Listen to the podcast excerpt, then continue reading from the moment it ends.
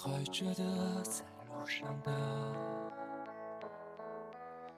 你要走吗？Via Via，易碎的骄傲着，那也曾是我的模样。沸腾着的，不安着的。大家好，欢迎收听自由声场，我是静静。我是圆圆，我们其实上一期聊了很多职场的话题嘛，包括求职当中的困难，怎么在职场当中去避坑，也也聊了聊我们该怎么选择好的领导，如果遇到坏的领导该怎么办，以及和领导相处的小的 tips，一些很实用的技能和指南嘛。到下一期呢，我们想聊的话题呢，就包括怎么跟同事相处，怎么去做职业规划，我们是怎么去理解职业规划这件事情的。啊，我们这期的嘉宾呢，依旧是我们资深 老油条，对吧？跳槽很多次，在三十岁成功转行的小西。嗯，有请小西再给我们做一个简单的自我介绍吧。欢迎小西。大家好，我是小西，就是三十岁还能成功转行的一个职场老油条。我再纠正一下，没有跳槽很多次，就跳跳槽两次啊。成功转行，感觉你在给自己树立一个 IP。我们上一期其实是在讲领导嘛。然后我们会觉得说，哎呀，纯员工在职场当中和别人相处的时候，其实最怕的就是和领导相处，也就是我们所说的向上管理。但是说白了，其实我们相处时间更长的是和我们平级的同事，毕竟有时候我们其实是需要协同沟通，要和同事一起去进行小组作业的。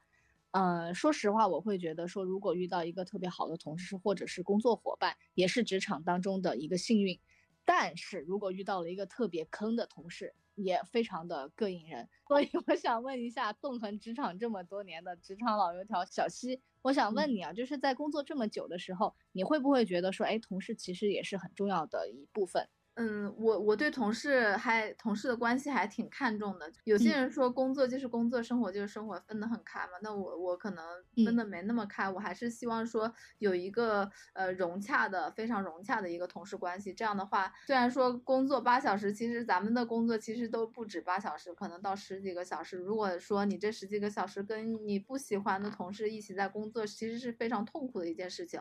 所以我对这个是不是一个开心的工作氛围要求。还是挺高的。同事的话，可能也不是说什么都能在他面前说，但是其实你们是有很多共同语言的。就工作之后，你跟你以前的同学朋友，其实呃，因为经历不一样嘛，可能有很多很呃很多职场方面的话题是不能够跟他们有有交流的。但是同事其实是弥补了这方面的空缺，而且我们现在就生活节奏也快，然后年龄随着年龄增长，你能交到的朋友也越来越少。那其中其实同事是一个非常好。的一个场所是你能去交到一些朋友的，这样的话，呃，你能跟这些自己关系还比较好的同事来交流，就除了工作之外，还能交流一些日日常生活。其实，嗯，大家一起吐槽，还有一起讨论行业内幕，也是对工作来说也是一个挺解压的事情。包括和同事一起吐槽老板，对吗？对对，特别解压。我也觉得说，其实，在工作当中，我们我们其实和同事相处的时间要。老板待的时间更加久，而且尤其是在这种做协同工作的时候，我会觉得说会你会需要同事的支持。你们是一个团队一个 team，然后每个人都有分工嘛，然后你自己做的好不好，也会影响到上下游之间的关系。而且我会觉得说，除了向上社交之外，除了从领导身上学东西之外，在业务，其实我觉得我和同事之间学的会更多。嗯，可能是领导很多真正的业务上的事情跟我们沟通，对吧？对对对对。但是你有什么好的软件啊？怎么用啊？有什么样好的方式啊？然后我们都会去分享很多这种点。我其实是从同事身上学到的。刚刚我会觉得说同事关系呢，我最开始也会是希望说不要抱有太大的期望。就是有的同事他可能这辈子就是气场不 match，大家就维持在同事的阶段了。但是有的同事像比如说我们的静静，对吧？啊，还有一冬梅尔，我们就慢慢从同事。就慢慢发展成为了朋友，我觉得这就是一种同事是像朋友关系这样过渡的一种可能性，呃，我会觉得说挺好的，它会让我脱离原来只是在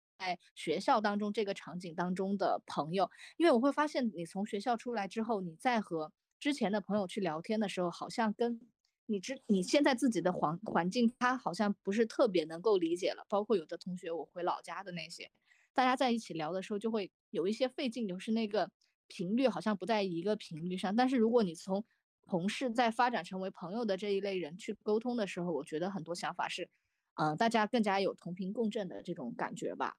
我也想问静静啊，既然我们都觉得其实同事非常重要的话。我们也想聊一聊，就是我们喜欢什么样的同事嘛？尤其是在小组工作当中，静静你你觉得你喜欢和什么样的同事去共事？因为我刚刚听小溪和圆圆你们在说，呃，同事有多重要，甚至我们还能跟同事延伸出一种朋友的关系。我觉得我在刚刚工作的时候，我也会对同事关系抱有特别大的期望，我会满怀憧憬着去说，哎呀，如果这个同事。之后能变成我的朋友，那该有多好呀！嗯，后来我会发现，我这个期望是在变小的。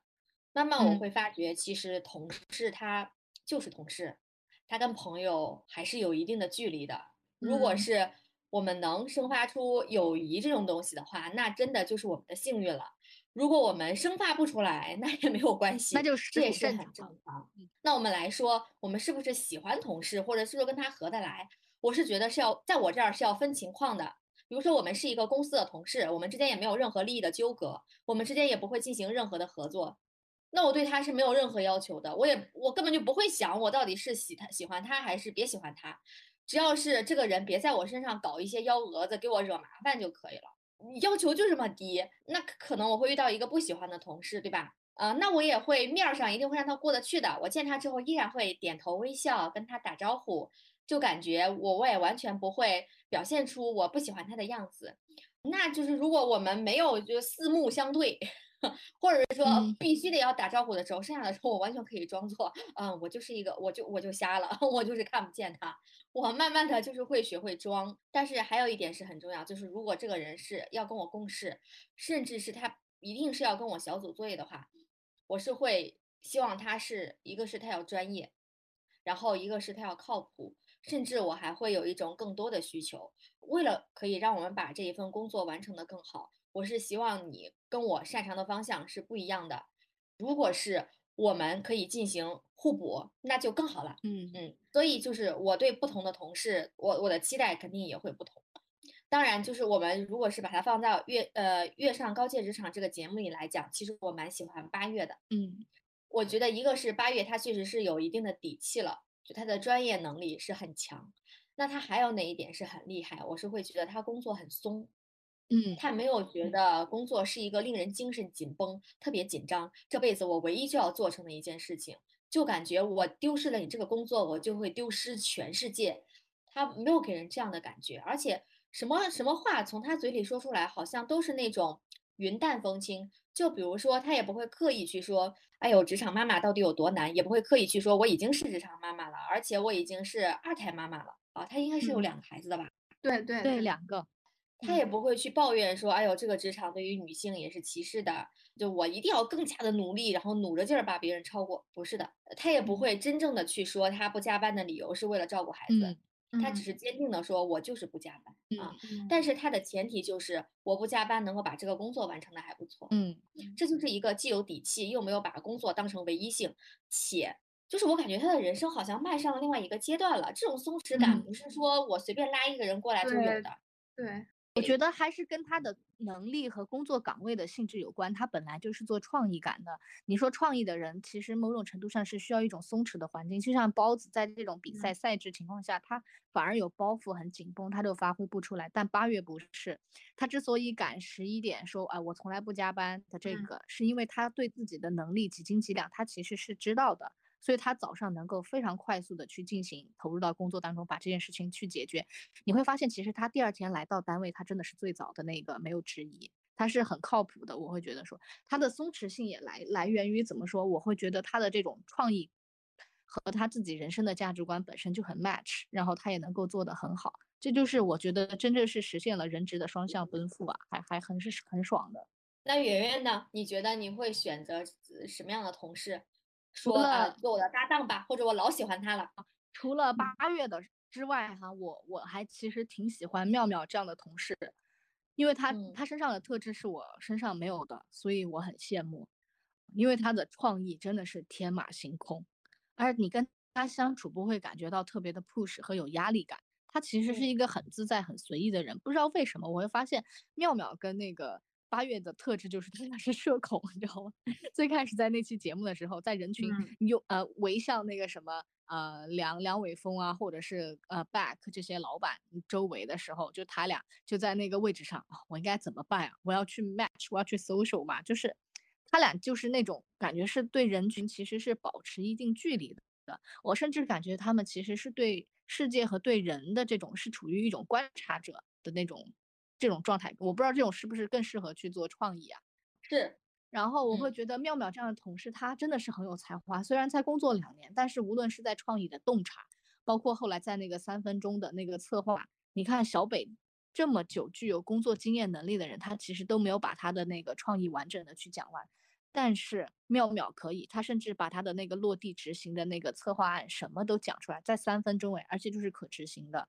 啊，我就会觉得说这个工作能力是真的强哎，而且创意的这种就是妥妥的嘛。甚至他在那个后面也当过 leader，我就会发现在他身上他是有潜力的，他既可以当 leader，也可以做最强的辅助。你会跟他的整个合作的过程是非常高效且愉悦的，所以我会很喜欢妙妙。我我因为我也是职场妈妈嘛，我我也是从来不愿意跟别人说我我有孩子的事情，而且我也不愿意去有有人知道我有孩子，然后他还在，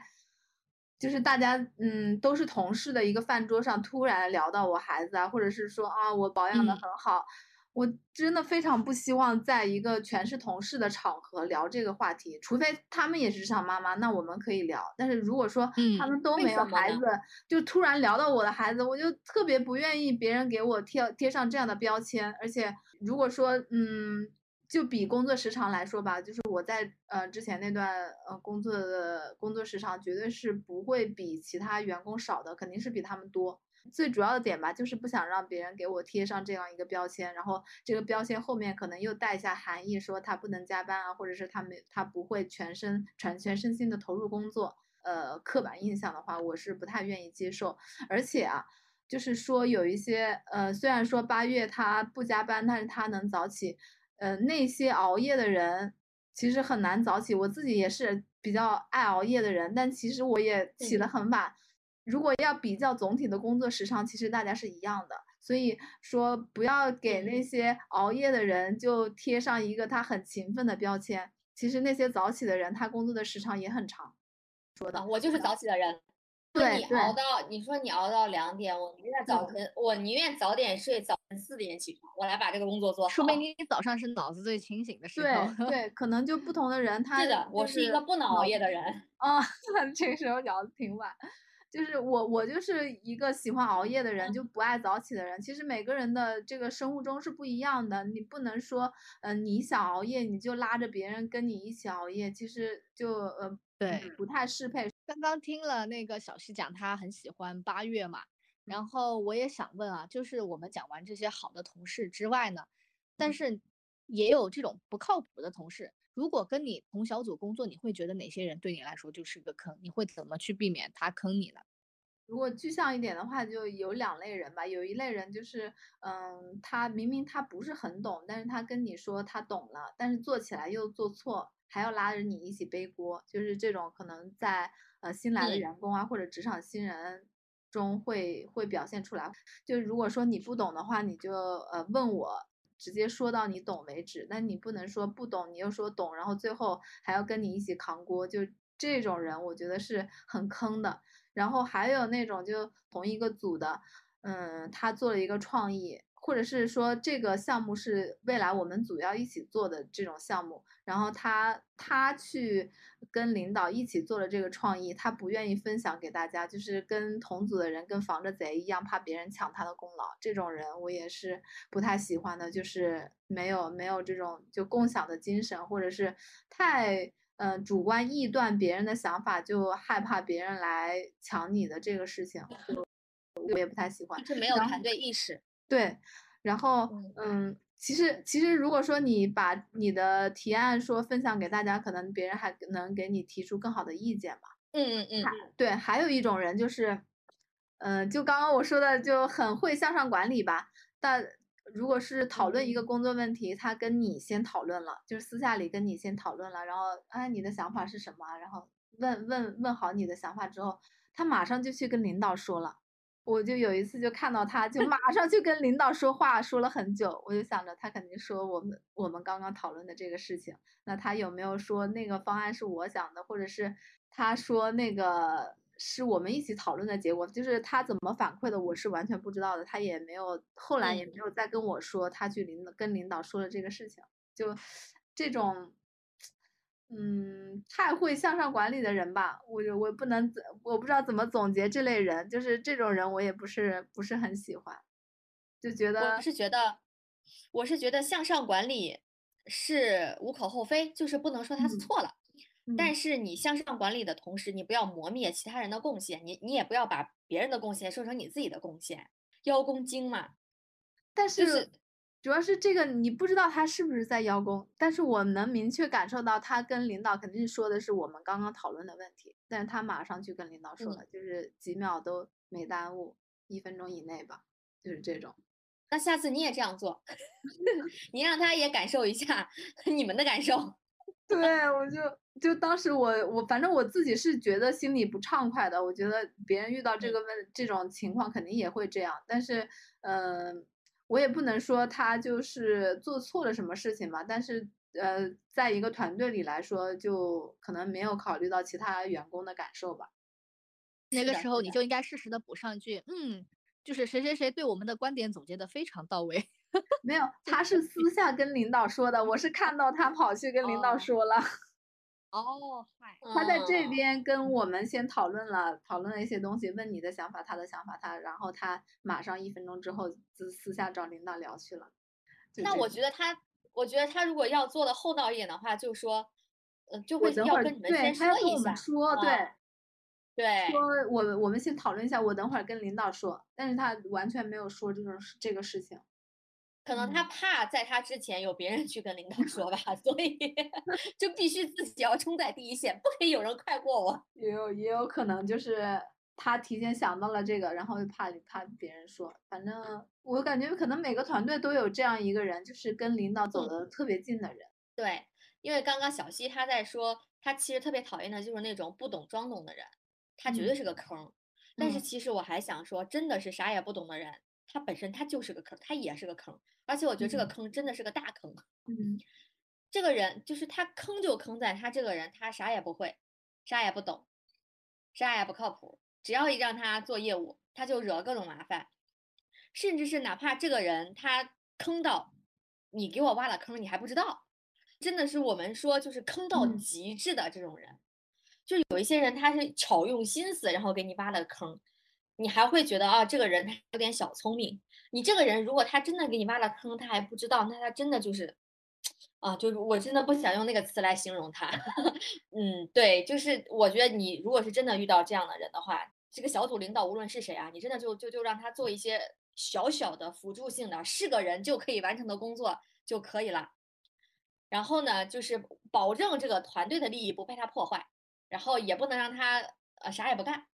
这样就好了。就把它稳妥的给他处理一下就没有问题。那除了这个以外，就是还有一种，他自己的业务能力不是最好的，但是呢，又想要让别人所有的眼光聚集在他的身上，就是像吴美丽说的那种，在职场上一定要做一个闪耀的灯球的那种人。闪耀的灯球。对，那像这种人太绝了。那像这种人就可能会像刚刚小七说的那种，赶忙去。邀功的那个人啊，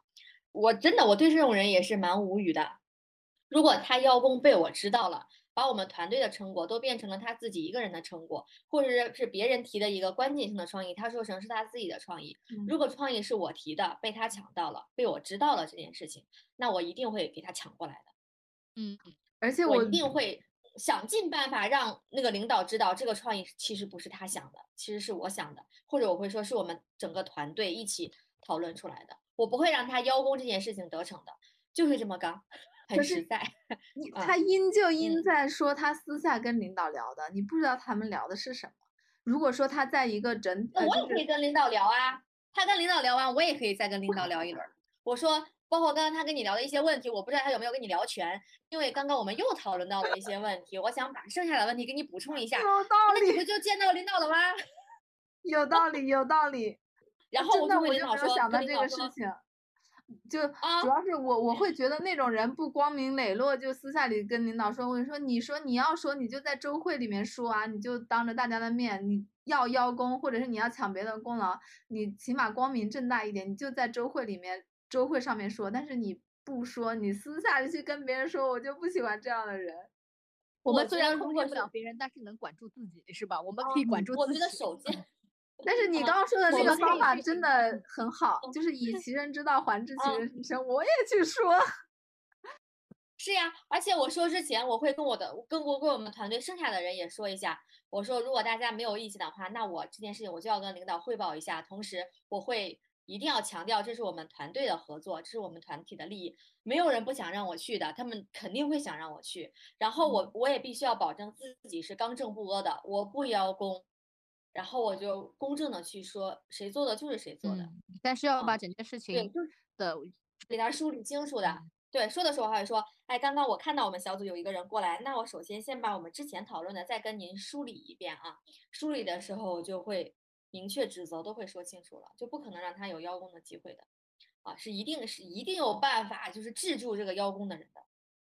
还嗯有就是在邀功的对面就是背锅，有的人他就是既喜欢邀功又喜欢甩锅，那这样的人这个纯粹大坑了。如果我跟你讲，如果我遇到这样的人，我也会说实话，这个锅我也不会背的。但是但是说实话，我在职场上我还没有遇到过让我背锅的情况，可能我还不配背这个锅吧。但是我觉得，如果是让我背锅了，我会我会用一种比较柔和的方式啊、去告诉我的领导，其实这件事情不是我做的。其实我觉得职场上还有一种人，我觉得这种人就是我心中最恶心的人，是明明自己啥也不会，然后还非得想要抱一个做的很好的一个人的大腿。你都已经抱好这个大腿了，你就你就让他主导呗，他说干啥，然后我们就配合一下。他不，明明啥也不会，自己还要指指点点，像个搅屎棍一样。我觉得像这种，如果我我们的团队里面，无论我是不是这个小组 leader，我遇到了这种人，我一定会跟他说，哎呀，我说，哎呀呀，你我说你赶紧先听我们的 leader 说嘛，等他说完之后，你再发表你的看法。我一定会制止他的，我我不会让他就是继续在那搅屎棍搅下去。我觉得再让他搅下去的话，其实对谁都不太好。就这些吧，我觉得其他的好像都还是在忍受范围之内的。嗯只不过可能我以前也是一个软软的小白兔，现在我会稍微比以前要刚那么一点点啊，就是最起码要保证自己自己在职场上的利益是是不被抹杀啊、自己在别人的面前是不被受欺负的。不然的话，别人如果发现你是一个软柿子的话，越软就会越会有更多的人来捏，最后直接把你变成一个柿子泥。刚刚你们都在说不喜欢的同事嘛，其实都提到了有几点共性，包括什么邀功精，对吧？甩嗯锅侠，还有包括本身就是没有什么业务能力的，就这三点嘛，有一个集大成者，就是那个跃上高阶职场里边的 Julie 啊，这个嗯就很明显嘛。然后他有一期就是那么说，当凡凡还有那个呃安安吧，他们三个组成一组要去 teamwork 去要提方案的时候，嗯嗯，中午的时候大家都在去讨论。呃，两点的时候就其实是要跟客户去沟通的。那个时候朱莉在干嘛？你们聊，哎，我睡觉。等到啊两点的时候了，差差五分的时候，大家说那我们去找客户开会吧。然后问朱莉睡了没有啊？醒了没有啊？这个时候人家他就自自然而然，哦是谁在叫我？我醒了，我就不信前面那段时间他在睡觉，真的。对他就是嗯其实在，首先他就是没有团队意识，在整个合合作过程当中，其实并没有表达自己的观点，对吧？就就算你的观点，呃，你有什么样的想法，你有什么的关系，你要去说啊。那那你不沟嗯通的时候，这件事情怎么去 push，怎么去推动呢？这个是最关键的一点。但是很过分的，后来的有一点就是他的邀功金属性是在后面那一期去爆发的嘛。呃，整个团队包括凡凡和安安，呃，开始各种开始，嗯，开始写方案了。包括在第二天的时候要跟那个 back 去约了十点要去讨论这个事情。啊，大家其实基本上统一路线都统一完了。到这个时候后呢，好，朱莉做的第一件事情，她就是迟到，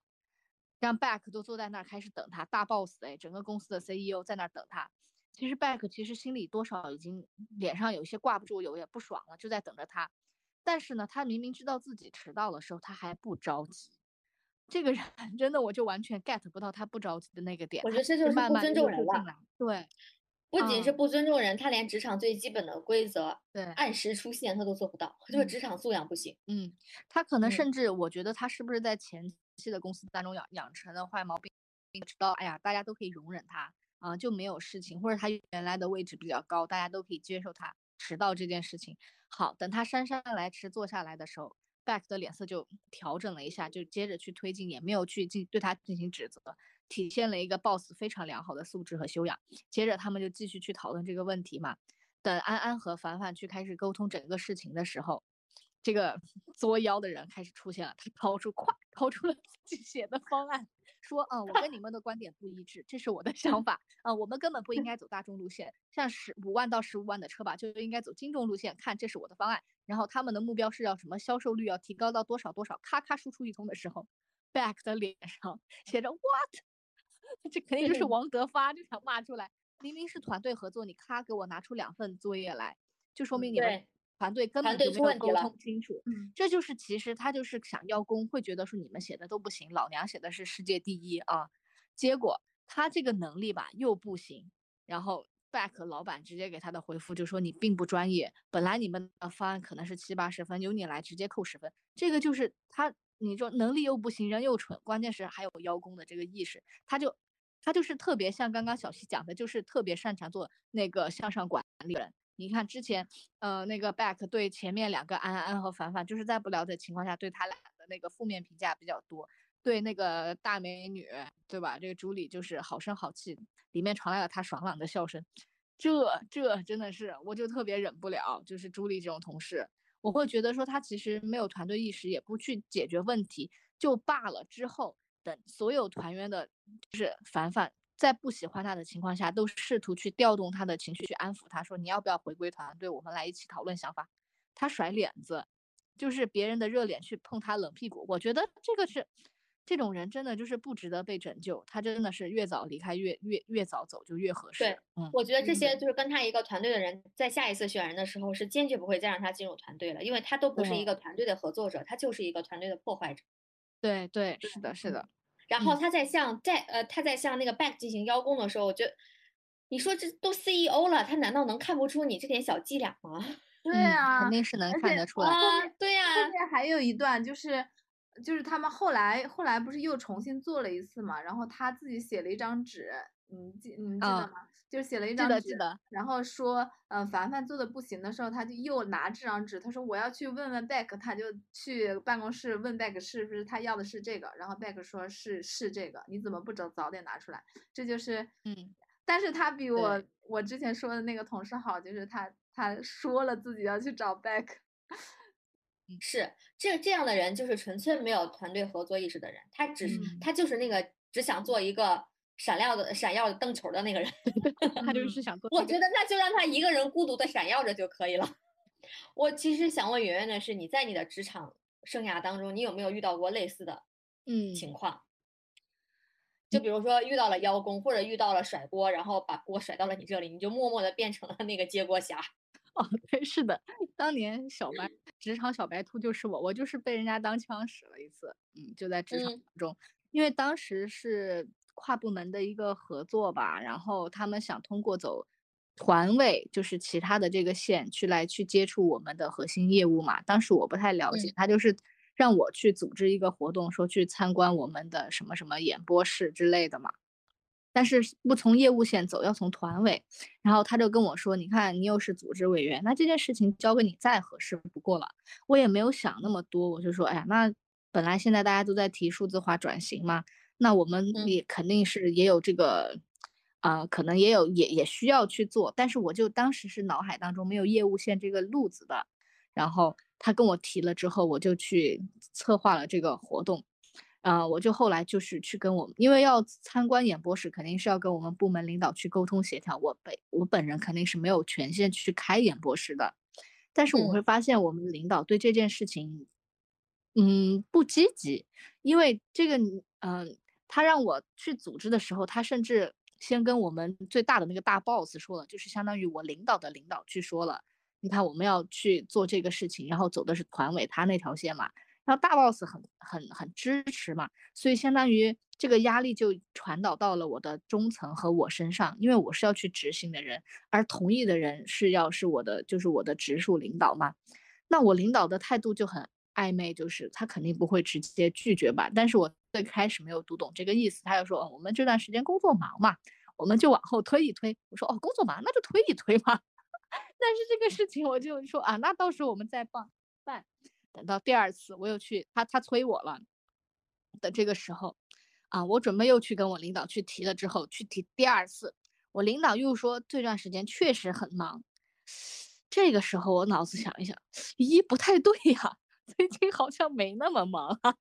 后来我一想，其实这件事情本身是那个呃团委的这个头想做的，但是呢，他没有办法通过业务线的方式去够得到。但是我领导会觉得说，这个本身东西就是核心的业务嘛，我没有必要也没有权利去去给你去展示，而且我们也，啊没有去说要去参观你的业务，对不对？那我们本来就是具有竞争力的这种相互竞争的这种部门，那那你不走业务线肯定是不合适的，而且他还想跨过业务线让我去做，我我就会被被放到一个很尴尬的位置嘛，这就是后来我就想明白了这个事情。后来我就想，既然你要从团委的线去走，那我好歹也算个什么组织委员，那我也走团委的线，我就直接去跟团委的头，也就是那个最大的 boss，也就是我领导的领导去走那个团委的这条线，去跟他说，那我们还是走业务线吧，团委这个事情办不了，然后这个所有的权利决策权又回归到业务线上，这件事情才算去解决了，就是这这个事情，就是有点蠢嘛，后来我才 get 到了这个点。然后我也其实通过这件事情，至少我会传达两个信息，就是呃团委的这个能力肯定是有边界的。第二，我也不是那么 傻的，就不要再从我这边去走了。果然之后他们对我就是客气了非常多，嗯，所以不能怂，但是也不要太蠢。啊，因为刚刚圆圆说了一个自己被甩锅的例子的，同事当中也会有一些奇形怪状的人，对吧？嗯，那我肯定在以前的工作当中也会遇到一些类似的人。但是我感觉我现在还是比较看得开的，我真的就是会分分人，我我我个人的能力其实是一般，我是知道的，但是我会尽自己最大的努力，然后要完成我我自己手里的任务。我当然也是希望我身边的人也可以尽自己最大的努力达到要求。跟我合作的这个人，他如果是不专业、不用心、不主动推进的话，其实这个人在我心里就已经没得洗了，可能下次我就不想跟你合作了。其实大家都门儿清的，你的水平咋样，我的水平咋样，大家都各自在心里有一个数了。你说谁不想跟一个最起码能跟自己业务水平是差不多，然后大家能够 match 上的这样的人一起合作呢？对吧？嗯啊，甚至是想要找到一个，就像前面那个不都是想抱大腿啥的吗？就是咱也没有那么不要脸，咱就是说不要不要找一个比我自己水平差那么多的一个人过来跟我一块儿合作。但是这是理想状况啊，但是团队里面。的状况，它参差不齐，也不是我们个人能够决定的。但是，就就像我刚刚说的，我遇到这样的情况，就好吧，就是下次我们真的就不要再合作了啊！甚至我会跟领导就是先讲一讲我为什么不想再跟他合作，就是希望领导再跟我找一个就是跟我比较 match 的人来进行合作，这样我们工作的效率也会高一点啊，取得成果的可能性也会大一点啊。那至于施展伎俩这个，我前面已经说了，我一定会正面刚的啊。你会是识破他并正面刚，嗯。不，我是会，我的态度是非常正面刚，但是我会用其他的一些拐弯抹角的方式，当然不是阴毒的方式啊，嗯，就是会让别人知道他是在使伎俩的啊，哦，呃不，不是让别人知道，让他知道我已经识破了你的伎俩的，嗯嗯，或者你如果真的是很过分的话，我就是我就是会点你一下，就是你恶心我一次，我一定会适时的恶心你一下的，当然这个前提就是在不影响整个团队成果的前提之下，嗯，你你知道有一些人啊，他就是。换位思考的能力不行，所以你就必须得这样做一次，让他知道这个滋味是啥。这样的话，他才能真正体会到被坑的滋味是不好受的。所以，反正我我就是这样一个人吧，就是就相对而言是比较硬的一个人，就是没有那么柔和啊。那既然我们都聊到同事了嘛，其实我感觉还有一个很大的问题是一直笼到笼罩在我的脑袋上的。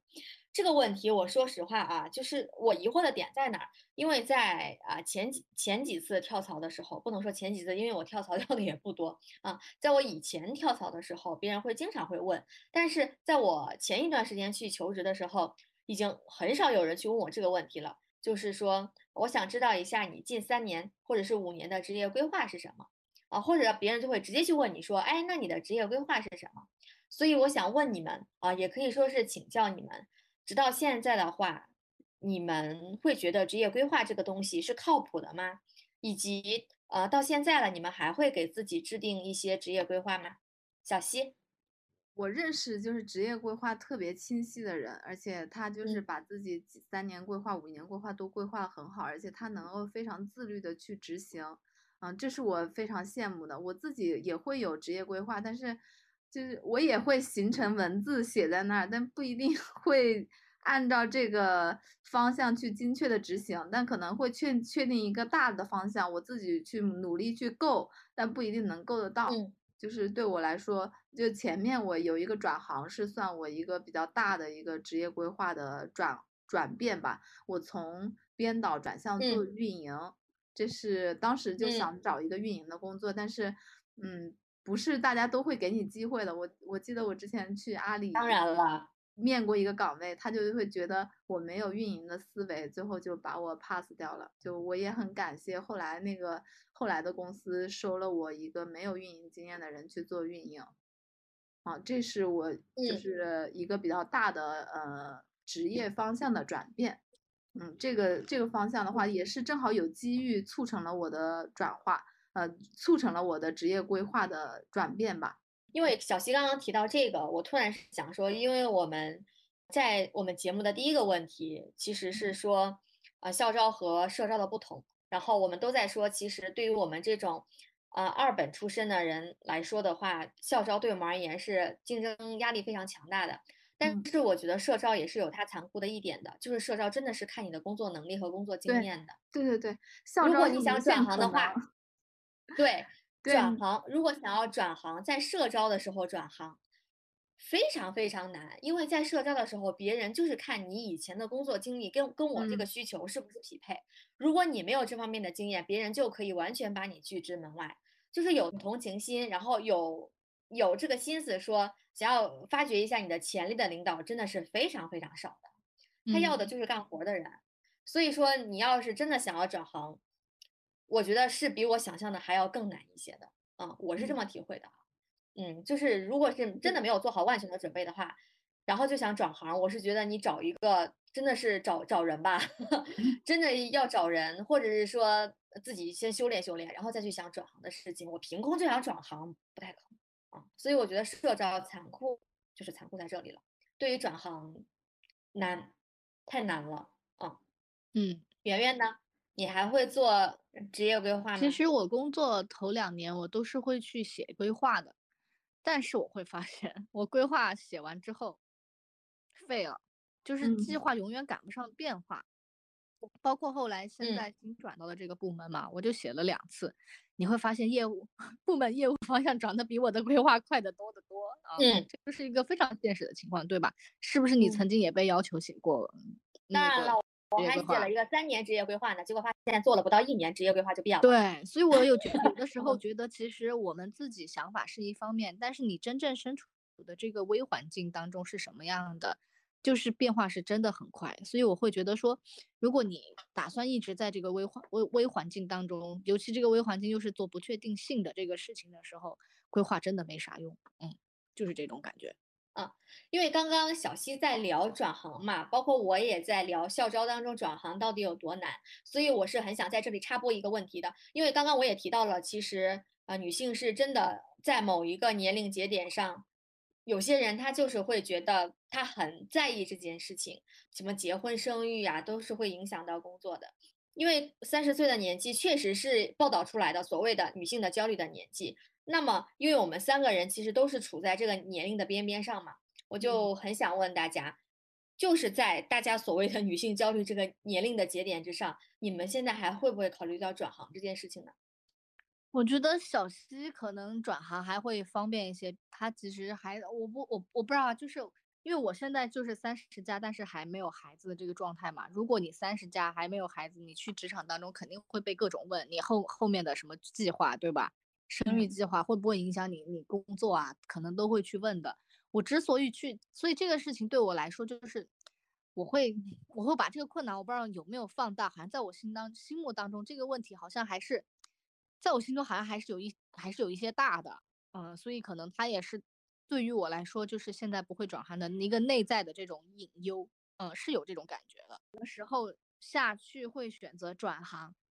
嗯，是在相对来说比较极端的情况下，要么就是身边有非常好的这种机会了，就是外部性很有诱惑性，我可能会去；要么就是在现在的这个公司待的不开心，或者说是，嗯，没有成长的感觉，感觉自己什么东西都没有学到了，在混日子的时候，我可能会去选择转行，是是这种相对来说比较极端的情况。但是我现在的困境就是在于，它就是。温水煮青蛙是有那么一丢丢的这个感受的，就像你谈了一段不怎么样的恋爱，就会发现这个男的没有家暴，但是他也没有出轨，但是他就是有一些小错误，不断的在出现，这个就是你很难离开他的原因，就是他没有足够足够对你威胁到那么大，让你决定会放弃他，但是他有没有那么好，让你觉得说你待得很开心？我觉得现在可能对我来说就是这种状态。然后我自己的实际情况是，未来四年是不会转行，这个也是我现在工作的实际情况。未来四年不转行，那就是有，那就之后转行的可能性就非常小了。对对，是的，是的。其实我是很想说一句话：转行不是你想转想转就能转。我觉得对于我来说啊，要不要转行，在我看来还是视情况而定的。但是我觉得目前我近几年还没有说一定要想要转一个大行，那个目标上的变化。但是我一般就是那种自己想要做的事情，我会尽最大的努力和最好的准备做到的。我也是很想跟大家去分享一下，说如果是你真的想要转行的话，是真的要做很多的准备，就是要凭借自己的能力转的啊。呃，当然我们不排除可以找人帮忙哈，找人帮忙这是这确实是一个就是人脉资源也是你的实力的一部分嘛，这无可厚非。但是我觉得如果你单纯的只想要通过人脉进行转行，这真的是有点异想天开了。当我们遇到什么事情都只是第一反应都是去找人脉的话，我是觉得你是很容易形成一种依赖性的。当这种依赖性形成之后，你就会就会打心眼里觉得努力这件事情是不重要的，人这个事情才是最最重要的。所以我是觉得，为了让自己变得更加努力一些，就不要总是祈求说。啊，我要在换工作转行的时候，第一件事就是想让别人帮忙，或者是期待明天，哎呀，天上会不会掉一个馅儿饼，遇到一个贵人，他就可以让我转行了。我觉得如果你这样想的话，我纯属是觉得这个人是不是脑子有病。还有一个就是因为刚刚我们提到三十加了嘛，啊，尤其是嗯，是像现在有一些厂他在裁员，裁员的话，我会觉得年龄它可能是一个考虑的因素，但是它不是一个考虑的唯一的因素，因为有的时候一个事业部。或者是一整条业务线被裁掉，它真的就是公司在调整，或者说就是你能力再强，你整个业务线都被裁掉了，就是你命不好，那咋整呢？对吧？那我们还是还是要重新出发呀，是不是？所以啊，我是会觉得，就是如果是我们即便是被裁员了，然后也也可以就是继续坚定的啊，有自己的一定的坚持的，我们对自己是要有一定的自信的，像转行也是一样的。反正是在绝对的实力面前，年龄不是问题，转行也不是问题。所以我想问一下小西，因为你你是已经转过行了嘛？嗯，那你以后还会不会想要再次转行呢？嗯，我现在应该是不太会了，因为我还比较喜欢现在所在的赛道。那可能未来说，嗯，岗位有可能会转一下。就是如果说我在这个岗位上我已经。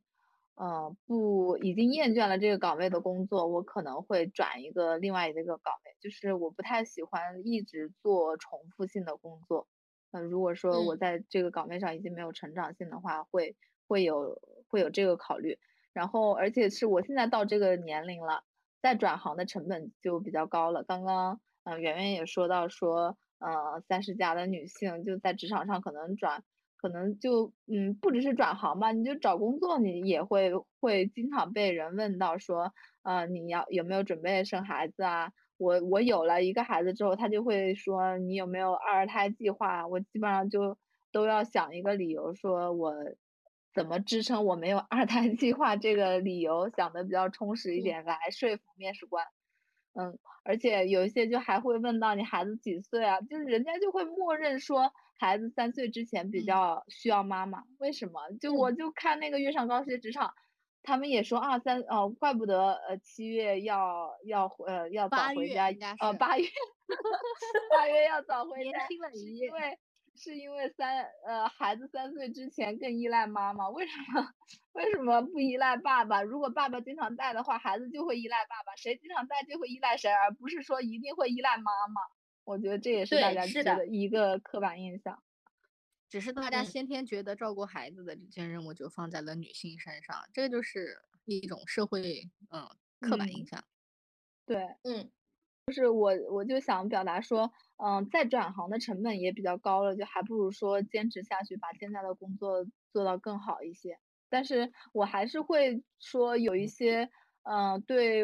物质条件的渴望吧，因为也有家庭，所以就可能会，呃，再去做个副业之类的，而不是转行。如果说我这个副业做的特别好的话，嗯，那可能就再去转行的话，也给我提供了一定的基础。因为刚刚小溪同学。在我们整个节目当中，不止一次提到了赛道这个问题，包括我也听过一些，就说我们选对这个赛道，呃，选对这个行业是非常重要的事情。就在我们选择职位的时候，最先要考虑的就是这个赛道。类似于这样的言论是有很多啊，就是当我们现在这个工作经验和我们现在这个年龄，在听了这些指导的言论之后，你觉得自己还会是一个非常受影响的人吗？就比如说说啊，那我一定要看一看什么行业最赚钱，我就要进哪个行业。小西和圆圆，你们俩现在都还会吗？因为现在就是认识的人也比较多了，可能不同赛道的人都会接触到。那其实我自己会有一个自己的判断，可能也有也有一些赛道可能更挣钱一些，但是我还会考虑自己是不是能够匹配吧。所以我觉得选择赛道确实是为你职业生涯的。提供了一个门槛，就是这个门槛可能进入的门槛呃更高一些，然后你拿到的薪水也更高一些，但是也不一定适合每一个人。嗯，圆圆呢？作为一个从来从来没有跳过槽的人，你觉得？我就想问这个问题，问我合适吗？是吧？合适。我觉得其实我。不是一个特别容易受影响的人，虽然我每次听大家说各种观点吧，我也会自己会去做判断的，肯定是，嗯，因为每个人去讲，一个是根据他自己个人的阅历啊，包括自己经历的事情，以及他自己的选择筛选完过后之后，会传输到我这边，我可能也必须去结合我自己的这种经历去讲啊，包括静静之前你在做第一次转行的时候，非常幸运遇到的那个面试官本身这个事情，我觉得有些东西确实是需要机遇的，对吧？但是你背后说了那个是占百分之七十的，对对对。但是有些东西确实是可遇不可求，我会自己的感觉就是，嗯，也要根据我自己的现阶段的这个实际情情况去考虑，说我到底适不适合。我会，我我我觉得是这样吧。哎，我觉得这个事情其实都说不准的。那万一我们四十五岁的时候，就像那个《月亮与六便士》的那个男主一样，我就心血来潮，我就必须得当画家，是吧？从一个金融的从业人员要当画家了，我觉得说不定也会发生在我们的生命当中。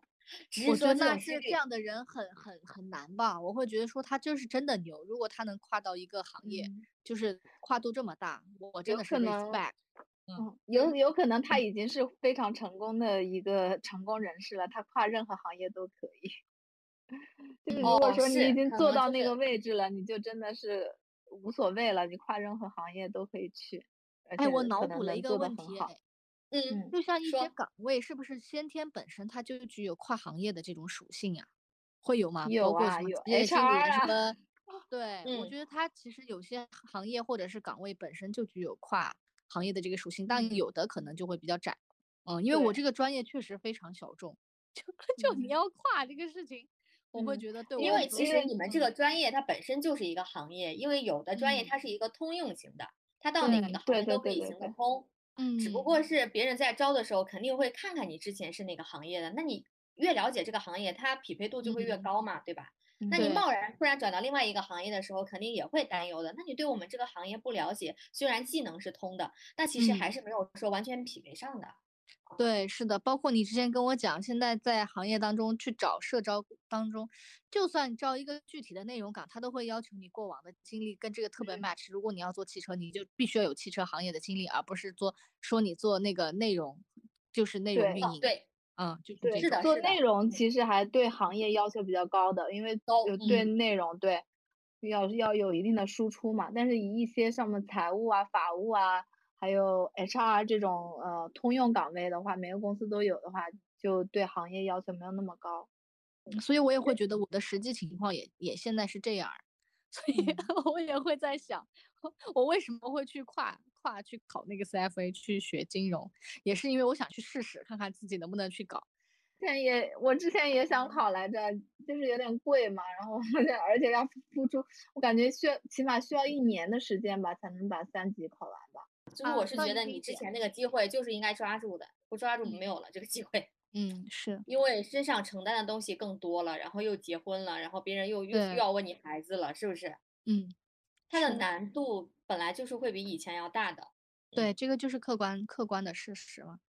因为我们刚刚也讲到了一些跨行业的问题啊，就是我们其实在转行的时候，在我们第一次去设立自己职业规划的时候，也从来没有想过我以后要转行。我们肯定是想我们要在我现在的行业之中做到一定的程度，然后占有一席之地的。对。那么，当我们聊到跨行这个问题的时候，我们就必须再去回过头来再去聊这个职业规划的问题了。那当我们经历过跨行这样事件之后，你们还会觉得职业规划这件事情，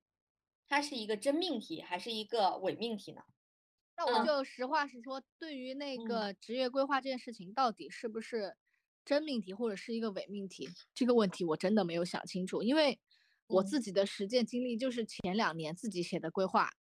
对吧？各种被更改之后一直没有去践行。然后我自己才另辟蹊径去搞了其他的事情，说要不要从副业下手或者爱好下手，看看能不能开出一个新的空间来。这个是我给自己留出的一个尝试的范围。但是我可以去提供一个新思路，就是包括职业规划这种本身不一定是说非要根据这个行业或者岗位去做规划。像比如说之前我们的嘉宾那个阿白，你知道他的职业规划是怎么做的吗？他根本。呃，他给我的一个思路和启发就是，他并没有从岗位或者是行业赛道本身去出发，他是从金融理财的这个范围反过来去推导。比如说他，呃，二十年想实现多少万，什么五百万的，比如说这个的十呃十年实现五百万的这个收入，他其实是以那个薪资去做推导的，是以钱来规划的。对，反而他的选择空间就会去是打开一个新思路的。什么样的岗位，什么样的职业，他真的就是这样去倒推去做，去跨行，然后去结合他自己的那个实际的情况去做。哎，我比如说要从什么互联网，然后去到外企，然后是就这个，我觉得也是一个新思路啊。嗯，但是他其实做这个事情的前提是他自己有了完整的核心竞争力了，因为他做的事情就还是跟原来大差不差的事情。嗯，也可能是真的就是。呃，程序员这个时代的红利，他是稳稳的抓住了。啊，那我觉得，如果现在来来问我说，这个职业规划这个命题到底是真命题还是假命题？我觉得我可能在刚开始工作的时候会觉得这是个真命题，因为每个人都在问这个问题。可是通过我实践下来，就像刚刚说的，你还三年规划，一年你的规划都变了，甚至我第一次找工作的时候让我干的活儿都变了。明明面试的时候让我干的是 A 的活儿，进去之后我的活儿就完全变化了。对。那它就算是比较伪吧，在我看来现在是比较伪了。嗯，那我现在是怎么做的？就是我不会刻意去规划我的职业了，因为确实现在各种行业都是在瞬息万变。你在某一个行业当中，可能三个月就是有一次变化了。嗯，再一个就是行业的变化很大，也就是在于我们也经历过了，在新闻上我们也见过了，像某一些行业它本来就是已经如日中天了，但是突然一瞬间这个行业就倾塌掉了啊，很多人失业了。那比如说，还有一些行业与之相反，本来它是一个很冷门的，突然之间它就变成了一个香饽饽了啊！这个东西它不是因为我们个人意志所转移的，我们是控制不了的，所以这个东西 我们规划是根本规划不出来的。嗯，那现在我就是我真的就会有有一个几年的小小的小方向，只要这个方向不变啊，自己坚定要做的东西不变，我觉得在哪个行业或者是在哪个公司，我觉得是都还好。最重要的是要完成我们这个方向的小目标。我觉得还有一个就是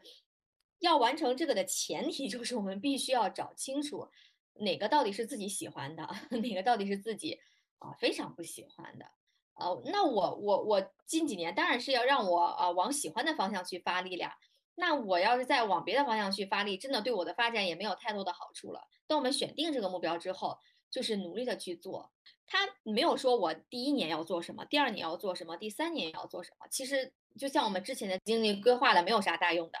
那就是在我们完成这个小目标的过程当中，我们看到有一些变化，我们就随经历变好了。就人是活的嘛，对吧？就先在自己感兴趣的方向上做着，然后如果有好机会的话，我们就伺机而动就好了。今天我们非常直白且坦诚的跟大家聊了聊，就是工作进入到五六年的这个时候，我们遇到的啊求职困难呀，以及我们亲身经历过或者观察到周围人总结出来的从求职到职场当中的一些坑啊，然后我们也总结出了自结合自己的经验，结合了一下一些给了一些避坑的指南。我们也不敢保证说，哎，我们说的就是对的，也并不说它一定就是完全符合每一个人的实际情况。当然，如果你们有不同的观点呢，也。非常欢迎大家到那个播客后面给我们留言去讨论哦。非常感谢今天的小溪同学倾情讲述自己的真实故事。嗯，我们的节目就到这里就结束了，感谢大家的收听，下一期节目再见，再见。你是不是像我在太阳下低头，流着汗水默默辛苦的工作？你是不是想我，就算受了冷落，也不放弃自己想要？